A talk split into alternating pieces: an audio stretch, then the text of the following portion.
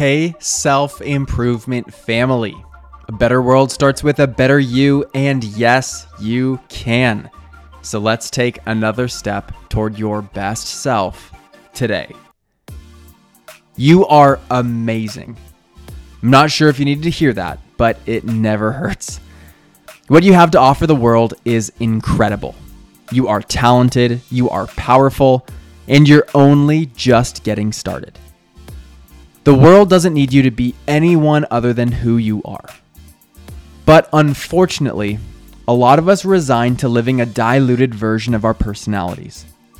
We fear that we'll embarrass ourselves, draw negative attention to ourselves, or inadvertently put ourselves in harm's way, so we prevent it from happening at all.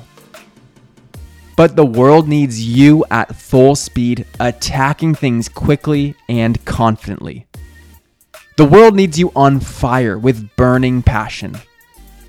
The world needs you charged up so that you can activate to your fullest capacity. We'd all miss the goodness you have to offer if you only allow a fraction of yourself to be expressed.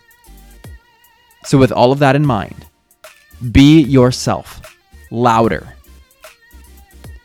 Don't apologize about your methods or process. No one can take on your mission like you can. Don't dilute your dreams and aspirations because someone else is projecting their fears onto you. Let people know what you care about and that you're pursuing it relentlessly. Don't turn your volume down at someone's request because it makes them feel uncomfortable.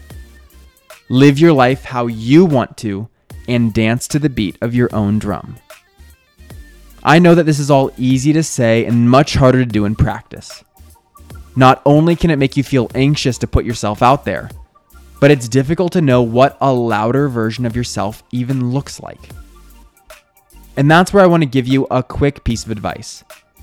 In order to amplify your life, you need to come to terms with who you are. Self acceptance is a key element to a fulfilled, inspired life. It's not enough to know who you are and who you're not. You need to feel at peace with it and lean into your strengths. So, my ask of you is to shine a light on those parts of yourself that you don't like, that you're avoiding, or that you're not proud of. Come to terms with the role that that plays in your life and how it's been a part of creating who you are today.